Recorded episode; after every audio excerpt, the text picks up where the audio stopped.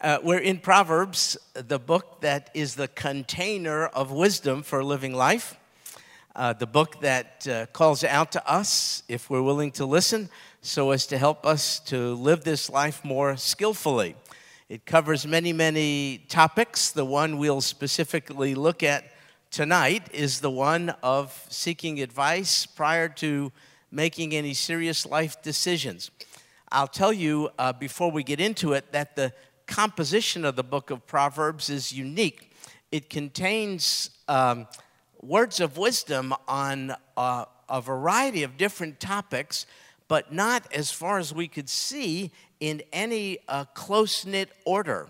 So sometimes you have pithy sayings about a topic, and they seem to be stand-alone verses. So uh, we're not studying Proverbs from this point on in verse by verse order, which I think is ordinarily a, a good thing to do. And we're not taking too seriously, um, forgive me for saying this, the context in which various uh, verses in Proverbs appear, because it seems like the writer uh, was not too interested in the context as much as sharing with us a diversity of words of wisdom on diverse topics. So we're going to take this topically, and the topic we're looking at tonight is the one I just mentioned to you, and that is seeking wise counsel, the wisdom of seeking wise counsel. And Proverbs, you may be surprised to know, says much about this topic. For instance, Proverbs chapter 11, verse 14, I'll just give you a survey of what Proverbs says about. Here's the first one Proverbs 11 14, where there is no guidance, it says, the people fall. But in abundance of counselors, or your translation might say advisors, same thing, in abundance of advisors, there's victory. I want to just camp out on this verse just for a little bit till we get on to the next one and let you know that this really is uh, a verse that has application not just to individuals, but to whole nations. In fact, it could be translated legitimately this way where there is no guidance, a nation falls, but in abundance of counselors, there's victory. Which leads me to this thought. I didn't know if you're aware of this, but uh, this is an election year, and uh, various people are interested in the job. And uh, we don't know who our next president is going to be. I, for one, am praying for the person we do not deserve, whoever that may be. Uh, I'm saying, God, uh, uh, would you be gracious to us? Don't give us a leader who we deserve.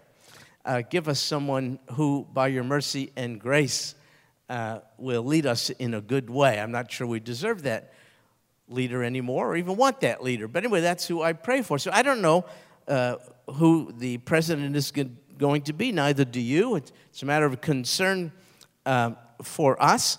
And it occurred to me one of the things we ought to pray for, even if the person elected to that high office is not the person you or, or I uh, would choose, still what we could pray is that that one would surround himself or herself with good advisors. At least that may sort of bail us out from big, big big trouble. A commentator to this very book of Proverbs, whose name I do not know, made this very profound statement. I quote History is littered with the wreckage of nations led by leaders who felt so self confident that they ignored their advisors and made unilateral, autonomous decisions. This is mute testimony to the truth of Proverbs that multifaceted counsel is a matter of national security. So while you're praying for uh, the president who you think would lead us well, even if we don't get that one, pray at least that this one would be surrounded by good counselors uh, to whom uh, he or she will listen. So this verse has application to whole nations, leaders of nations. Uh, ought to seek wise counsel, but so too does this apply to individuals. Every one of us needs to be in the business of seeking advice from wise advisors prior to making sometimes irreversible life decisions. But what if you've done that? You've given a go at it, you're on the verge of making a decision, and you've sought the counsel of uh, those who you've thought to be wise counselors. And what if instead of um, being uh, uh, clear about your decision, their counsel has only confused you about it because they've differed from one another. Now, this verse says, In abundance of counselors, there's victory. Maybe you haven't found victory, you found confusion. This happened to me one time uh, in a glaring way. Now, I've shared this with you, so forgive me if, if you heard it, but I think it, it bears repeating. It sort of fits the context. Um, my wife and I were in Germany before we were married. She was in the military, I was a missionary to active duty military uh, folks. That was, that, that's, what I, that's what I did. And we met and we thought that the Lord was leading us together. And uh, I proposed, and uh, that is after she begged me. Um, I finally caved in, and so made it official. And then uh, it occurred to us we had to consider various things like the issue of birth control. And we didn't know a thing about it, to be honest with you. And uh, so I knew that Christians differ on the subject. We searched the scriptures, which is where you ought to go first. And I must be frank with you, I, I didn't get a lot of clarity on the issue. so then we sought counsel. I was in the midst of leaders in the missions organization I served with, and uh, we traveled sometimes great distances to meet up with men and their wives who were, were leaders in uh, this missions organization. We asked them the question what does the Bible say about birth control? What, what is your advice to us? And when we finished surveying the field, um, it was an illustration of how uh, uh, we didn't go away with victory. We went away with confusion because they were pretty much divided. Uh, half of them said yes, you ought to choose an acceptable means of birth control. And the other half said, absolutely not. You ought to just, you ought to just trust God. So we were, we were really confused about the whole issue. And then I realized it's because I misunderstood the whole role of seeking counsel. I thought you seek counsel so that somebody older, wiser, more godly than you will make the decision for you. They'll just tell you this is what you're supposed to do. But that's not the role of counsel at all. The role of counsel is. Uh, for you ultimately to make your own decision, but you'll be wiser and better at it once you seek the input of godly others. And so when my wife and I made our decision, we made it uh, understanding all of the different facets of the issue, which we otherwise would not have been familiar with, but because there were the, these different perspectives amongst godly Christians, we were able to make a much more informed and intelligent decision than we otherwise would have been able to. So that's what it means when this verse is saying, in abundance of counselors, there is victory. Here's another one. Uh, it's in Proverbs uh, chapter 12, verse 15. It says, The way of the fool is right in his own eyes, uh, but a wise man is he who listens to counsel. So therein is a distinct difference between the one termed a fool and the one referred to as a wise man. And I know we would rather be considered wise than foolish. Uh, the, the foolish person is the one who always thinks he's right in his own eyes. He, he doesn't need to seek, he thinks, anyone else's advice. Uh, because he's just confident about his own decision making. The wise person, on the other hand, goes about decision making in a different way, choosing to seek the advice of others, knowing he just doesn't know all there is to know. How about this one? Proverbs 13:10. Through presumption comes nothing but strife, but with those who receive counsel is wisdom. Have you made decisions? You don't have to answer this, of course, out loud. And soon thereafter realized, oh no, I really should have slowed down on this one. I've now started something I can't quickly finish. I'm into something I can't quickly extricate myself from. Oh, if only I wasn't so presumptuous about it. Through presumption comes nothing but strife, but with those who receive counsel is wisdom. There is a more modern day, these are all Jewish proverbs we're reading. Here's a more modern, non biblical Jewish proverb on the subject. It says simply, It is better to ask the way 10 times than to take the wrong road once. You see, just practical word of advice. How much trouble and hardship would we have been saved if we simply sought counsel and advice before rushing in to a decision? How about this one? Proverbs chapter 15, verse 22. Without consultation, plans are frustrated, but with many counselors, they succeed. And so, folks, the weightier uh, the decision we are faced with, the greater the need for advice. Look, if you're laboring over what color shirt to wear when you dress in the morning, I don't think you need a whole lot of counsel for that. But if you're considering a relationship, a romantic relationship, a, a change of location or of vocation, an investment of monies, uh, all these things are weighty decision. And uh, this passage is saying plans uh, are frustrated uh, when you make them unilaterally, but there's a higher probability they'll succeed when you consult. Uh, how about this verse? Proverbs chapter 20, verse 18. Prepare plans by consultation and make war by wise guidance. Well, this literally means war. Uh, on the other hand, life for many of us is oftentimes like a battleground, and we are wise to subject our battle plans in life to wise counselors. And so, the point of all this is that a wise person is not self reliant. He looks to others for advice and counsel with regard to how to respond to the realities and battles of life. Now, maybe these verses have convinced you of the value of seeking wise, godly counsel prior to making sometimes irreversible decisions. Uh, but, but then we're led to another question whose counsel do you seek?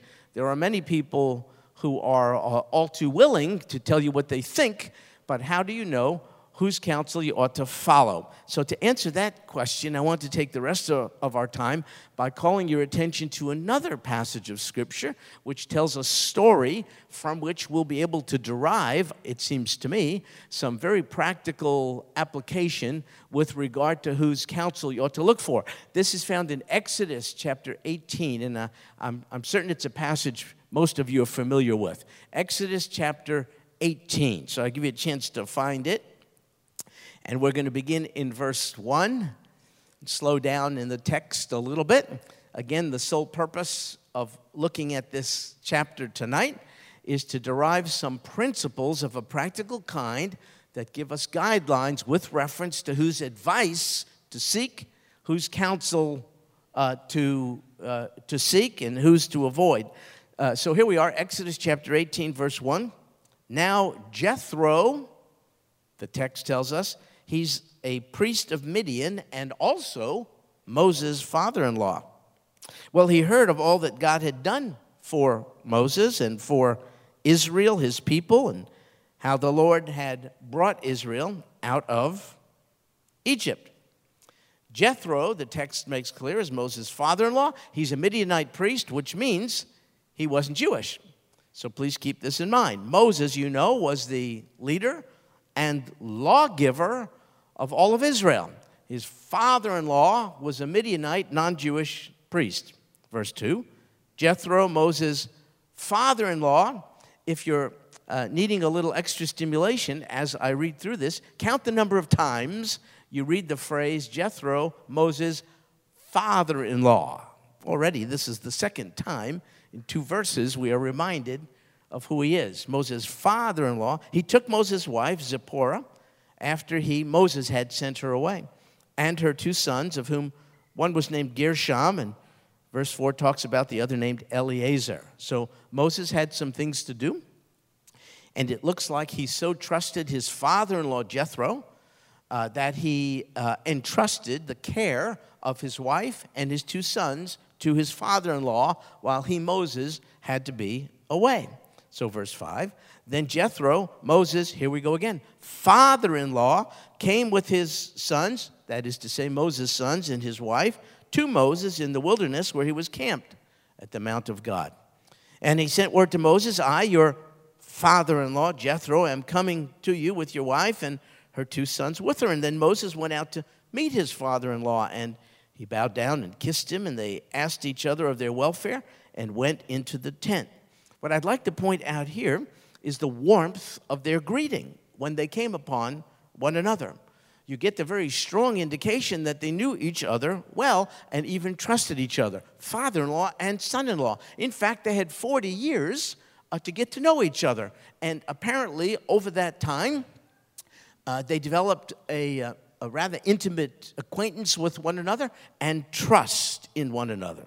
So, here then is the first principle with regard to whose counsel you ought to seek. It's this principle seek the counsel of someone who knows you well and whom you trust. That ought to be obvious, but I think it's not that obvious sometimes to many of us.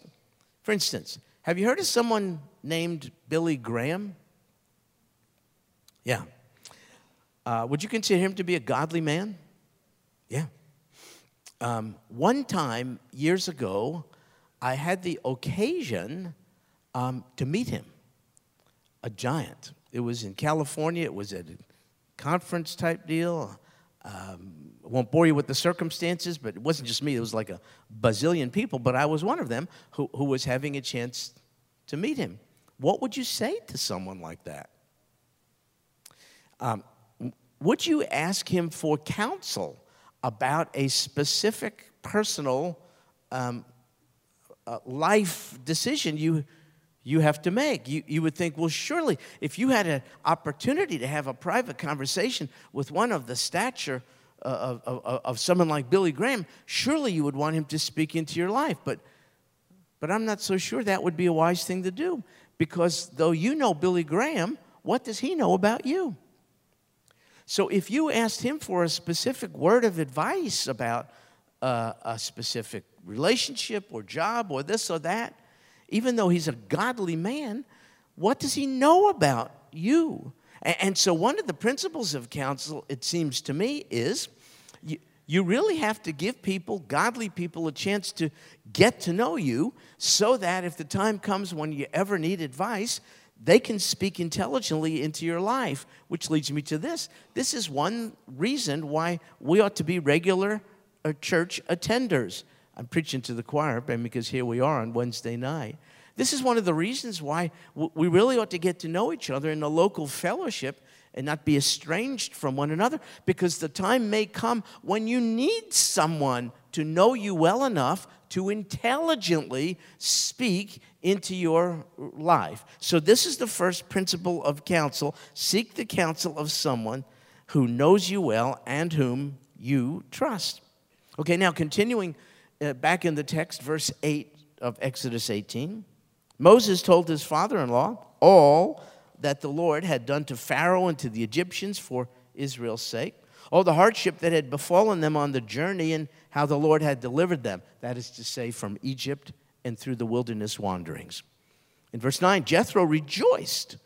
He's a Midianite priest, but he's rejoicing over uh, the circumstances, the very fortunate circumstances that befell the Israelites. Jethro rejoiced over all the goodness which the Lord had done to Israel in delivering them from the hand of the Egyptians. And Jethro said, Blessed be the Lord. A Midianite priest blessed the Lord of the Israelites, the God of Abraham, Isaac, and Jacob, uh, the one true God.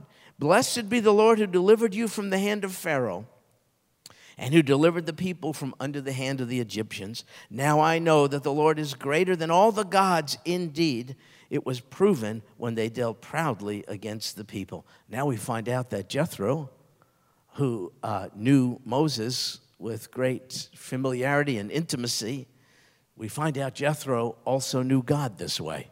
He was a godly man. Now, folks, though you could learn from anyone, I know that's the case, you can only receive godly counsel from godly people. That's just the way it is. Which leads to principle number two it's this seek the counsel of godly people. You ought not seek the counsel of ungodly people when it comes to life size matters that they cannot, in a godly way, address. So we find out that Jethro not only had a close personal relationship with Moses, but he also had a close personal relationship with God. Now, verse 12. Then Jethro, Moses' father in law, took a burnt offering and sacrifices for God. And Aaron came with all the elders of Israel to eat a meal with Moses' father in law before God. So Aaron and all the elders of Israel came to eat with Jethro in the Middle East then and now, that's a sign of great respect. Again, here comes a Midianite, Midianite non Jewish priest, but Aaron and all the elders of Israel drop what they're doing so as to rush out of respect to be in the company of Jethro so as to have a meal with him. They show respect to him, considering him to be a godly man. So the godly leaders of Israel uh, showed respect and consideration for Jethro, whom they considered to be himself a godly man. Now, folks, that leads to principle number three about whose counsel to seek. Seek the counsel of people considered to be godly by godly people. There are many people running around today who make a claim to godliness. I would be very, very careful if uh, their claim to godliness is not confirmed by other godly people. In other words, uh, the person whose advice you seek ought to have a good resume, a bit of a paper trail, a good track record. If you're reading books, listening to tapes, uh, sending money to someone nobody else considered godly knows of and recommends, you're on very, very dangerous ground. One of the protections from spiritual counterfeiters and frauds is to see who knows them who holds them in high esteem? Do other godly men and w- women recommend this person? Or is this person just out there coming up with new ideas, new thoughts that are not confirmed, substantiated, or supported by a community of other godly people? So we find Jethro here, uh, a godly man, considered to be godly by the godly leaders of Israel. Now, verse 13. It came about the next day, Moses sat to judge the people. Now, here's what, what happened the people stood about Moses from morning until evening. When Moses' father in law saw all he was doing for the people, he said, What is this that you're doing? Why do you alone sit as judge? And all the people stand about you from morning until evening. Moses said to his father, Oh, it's because the people come to me to inquire of God. Verse 16, uh, you know, when they have a dispute, it comes to me. I judge between a man and his neighbor. I, I make known the statutes of God and his laws. Well, Moses' father in law said to him, now here's his word of advice. He said, The thing you're doing is not good. You're going to wear out both yourself and these people who are with you, for the task is too heavy for you. You, you can't do it alone. Now, listen to me, verse 19. I'll give you counsel, and God be with you. You be the people's representative before God. You bring the disputes to God. Then teach them the statutes and the laws and make known to them the way in which they are to walk and the work they are to do. Furthermore, you shall select out of all the people able men who fear God, men of truth, those who hate dishonest gain, and you shall place these over them as leaders of thousands, hundreds, fifties, and tens. Let them judge the people at all times, and let it be that every major dispute they bring to you, but every minor dispute they themselves judge. So it will be easier for you, and they will bear the burden with you. If you do this thing, and God so commands you, then you will be able to endure, and all these people also will go to their place in peace. So therein is Jethro's advice to his son in law delegate, delegate, delegate. Train up others, delegate, divide the burden of the tasks, save yourself for those situations only you could adjudicate, and delegate the rest to others. Now, folks, uh, it looks like Jethro's motive in advising Mo- uh, Moses this way was a pure motive. It was uh, based on concern for Moses' well being and that of the people. But that's not always the case. Sometimes those who stand ready to give you advice and speak into your life and guide you and tell you what to do, sometimes their motives are not so pure. So, our big job is to ask God to help us to discern the motive of advice givers who are all too ready to tell us how to live our lives. So, just to summarize thus far, principle number one, with reference to whose counsel and advice you should seek, seek the counsel of someone who knows you well and whom you trust. Uh, principle number two, seek the counsel of godly people. Principle number three, seek the counsel of people considered to be godly by godly people. And now, principle number four, seek the counsel of people whose motives as far as you could discern, are pure. Now, folks, I'd like you to notice at this point that in no place in this chapter is it recorded that Moses ever asked for his father in law's advice. His father in law volunteered it. How do you feel about people who just do that? It's risky. It would have been very easy, you see, for Moses to have rejected his father in law's counsel. Remember, Moses is the recipient of the law, which he then gave as the great lawgiver to Israel. He was the leader of the nation of Israel. He could have pulled rank. Jethro was a Midianite, a non Jew, and not only that, he was Moses' father in law. 13 times, if you've been counting. That's what it says.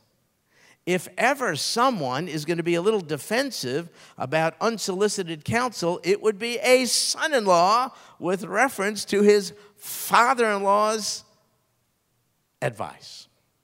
There would be a, a built in resistance, and yet we don't see it on Moses' part.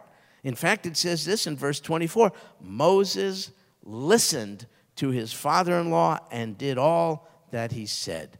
Which leads me to principle number five with regard to whose counsel you ought to seek and what should be the terms. It's this accept. We ought to be willing to accept the unsolicited counsel of concerned people. Unsolicited counsel. It's very, very threatening to offer it. We're prone to defend against it, to be very resistant to it. And yet, it may be the most wonderful uh, word of advice ever received. So, this was unsolicited counsel, but from a good and godly man, and Moses accepted it. Now, think about this. Um, people give us advice and guidance, and so too does God. Is there a difference? Yeah, there is. Um, the Bible does not command us to submit to people's counsel, it does command us to submit to God's. So God's commands have a level of authority people's advice do not. God's commands are not optional. People's advice is. It's very important to distinguish the two, otherwise, you're prone to be enlisted into a cult. I made a big jump there, didn't I? But I mean, that's generally one of the marks of a cult. The cult leader uh, and those who serve the cult leader um, fail to distinguish their words from Almighty God's. And uh, the subordinates don't make that distinction either. Whatever the cult leader says, they believe, has the force of authority of God's word. You have to be very, very careful about that. Do you know a cult like attitude can even creep into our conservative evangelical churches? Which is why it says, doesn't it, in Acts, it talks about the people at a place called Berea who were, it says, more noble minded than any other, because though they listened respectfully to what their teachers had to say, yet daily they went home searching the scriptures for themselves to see whether or not what they had heard was true. See, the Bereans made the distinction between what they were hearing from men and women, even good ones, which is optional, and what God says, which is non optional. The only time a, a, a man or woman can speak uh, with the same authority into your life as God is when that person is simply speaking to you, repeating to you what God has already said. Uh, therefore, you have to be very, very, very, very careful uh, uh, uh about what I would call toxic faith groups or environments which require that you do things the leader's way, otherwise, you're subject to discipline.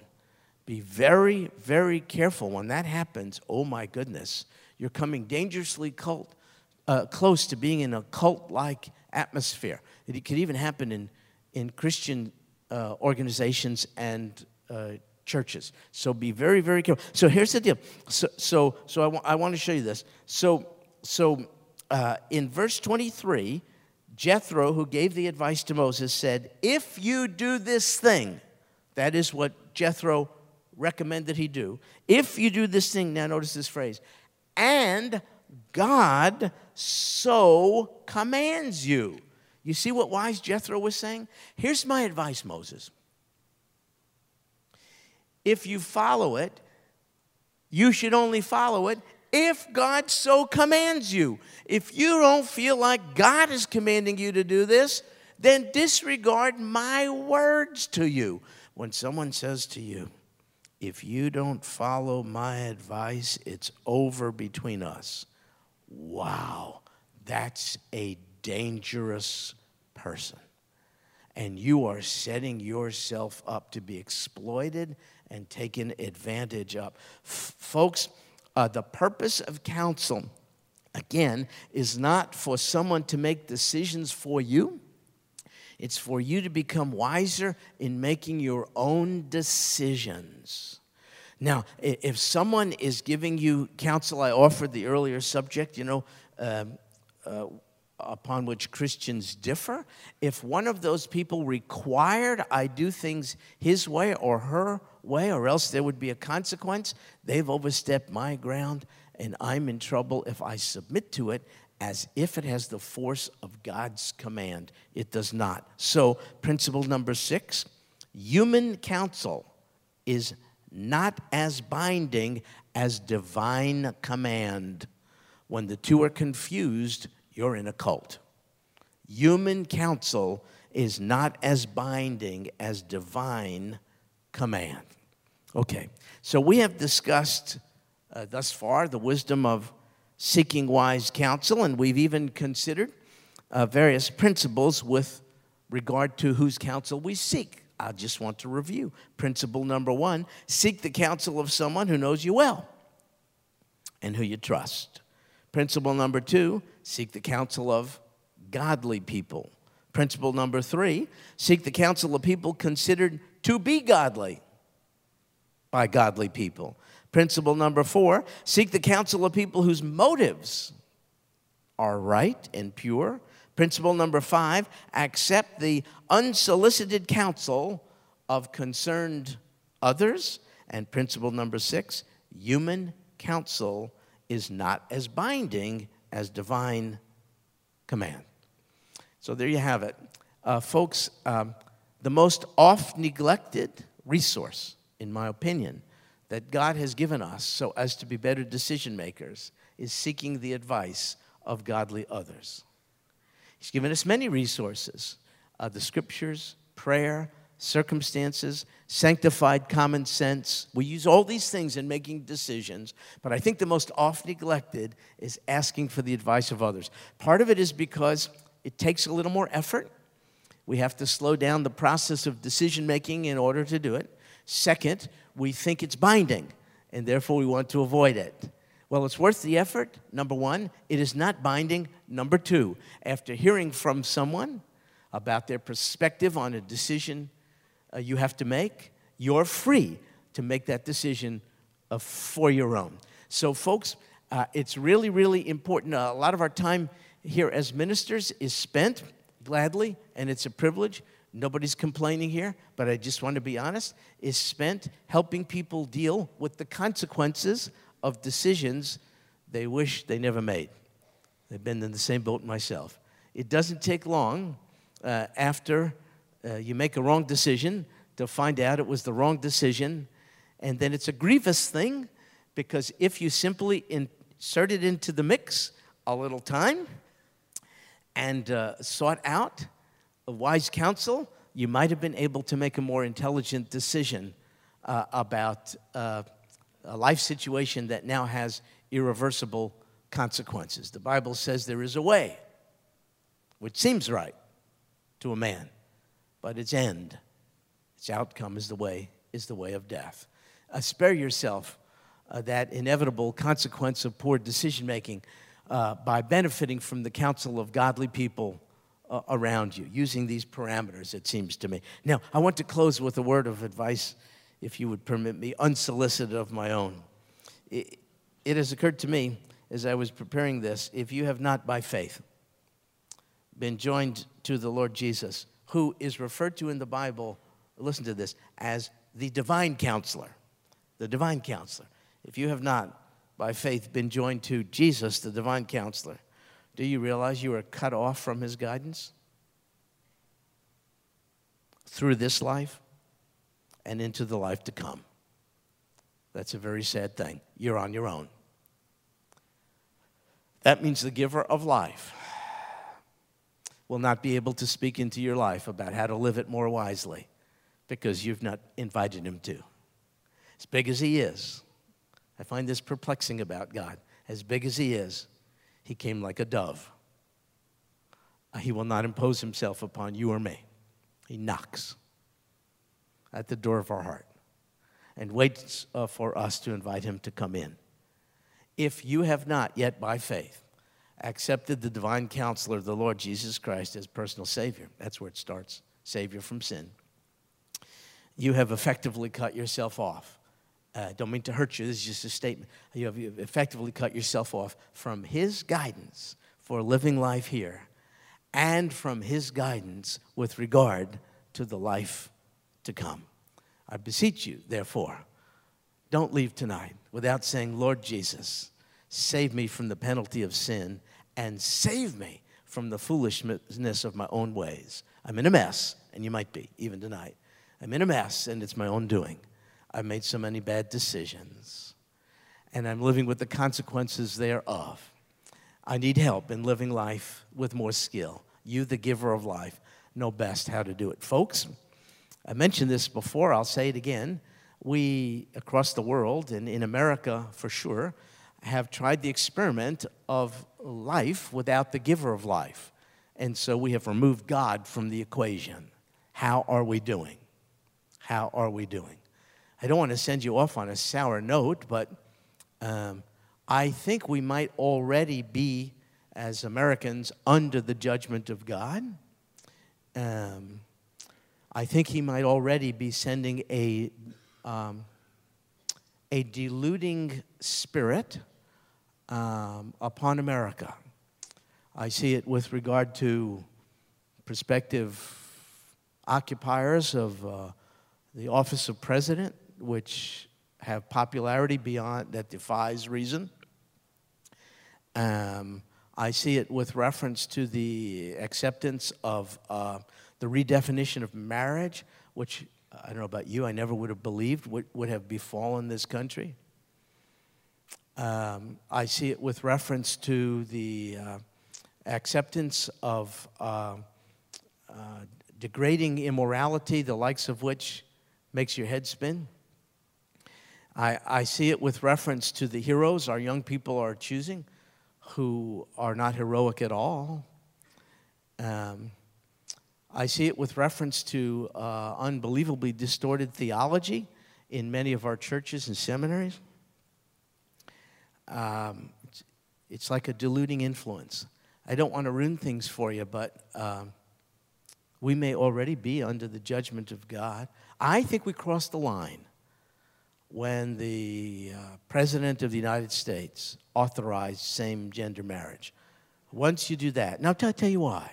I'll tell you why um, it is through marriage as a microcosm that Almighty God um, communicates his interest in being in a covenant relationship with us as bride to heavenly husband.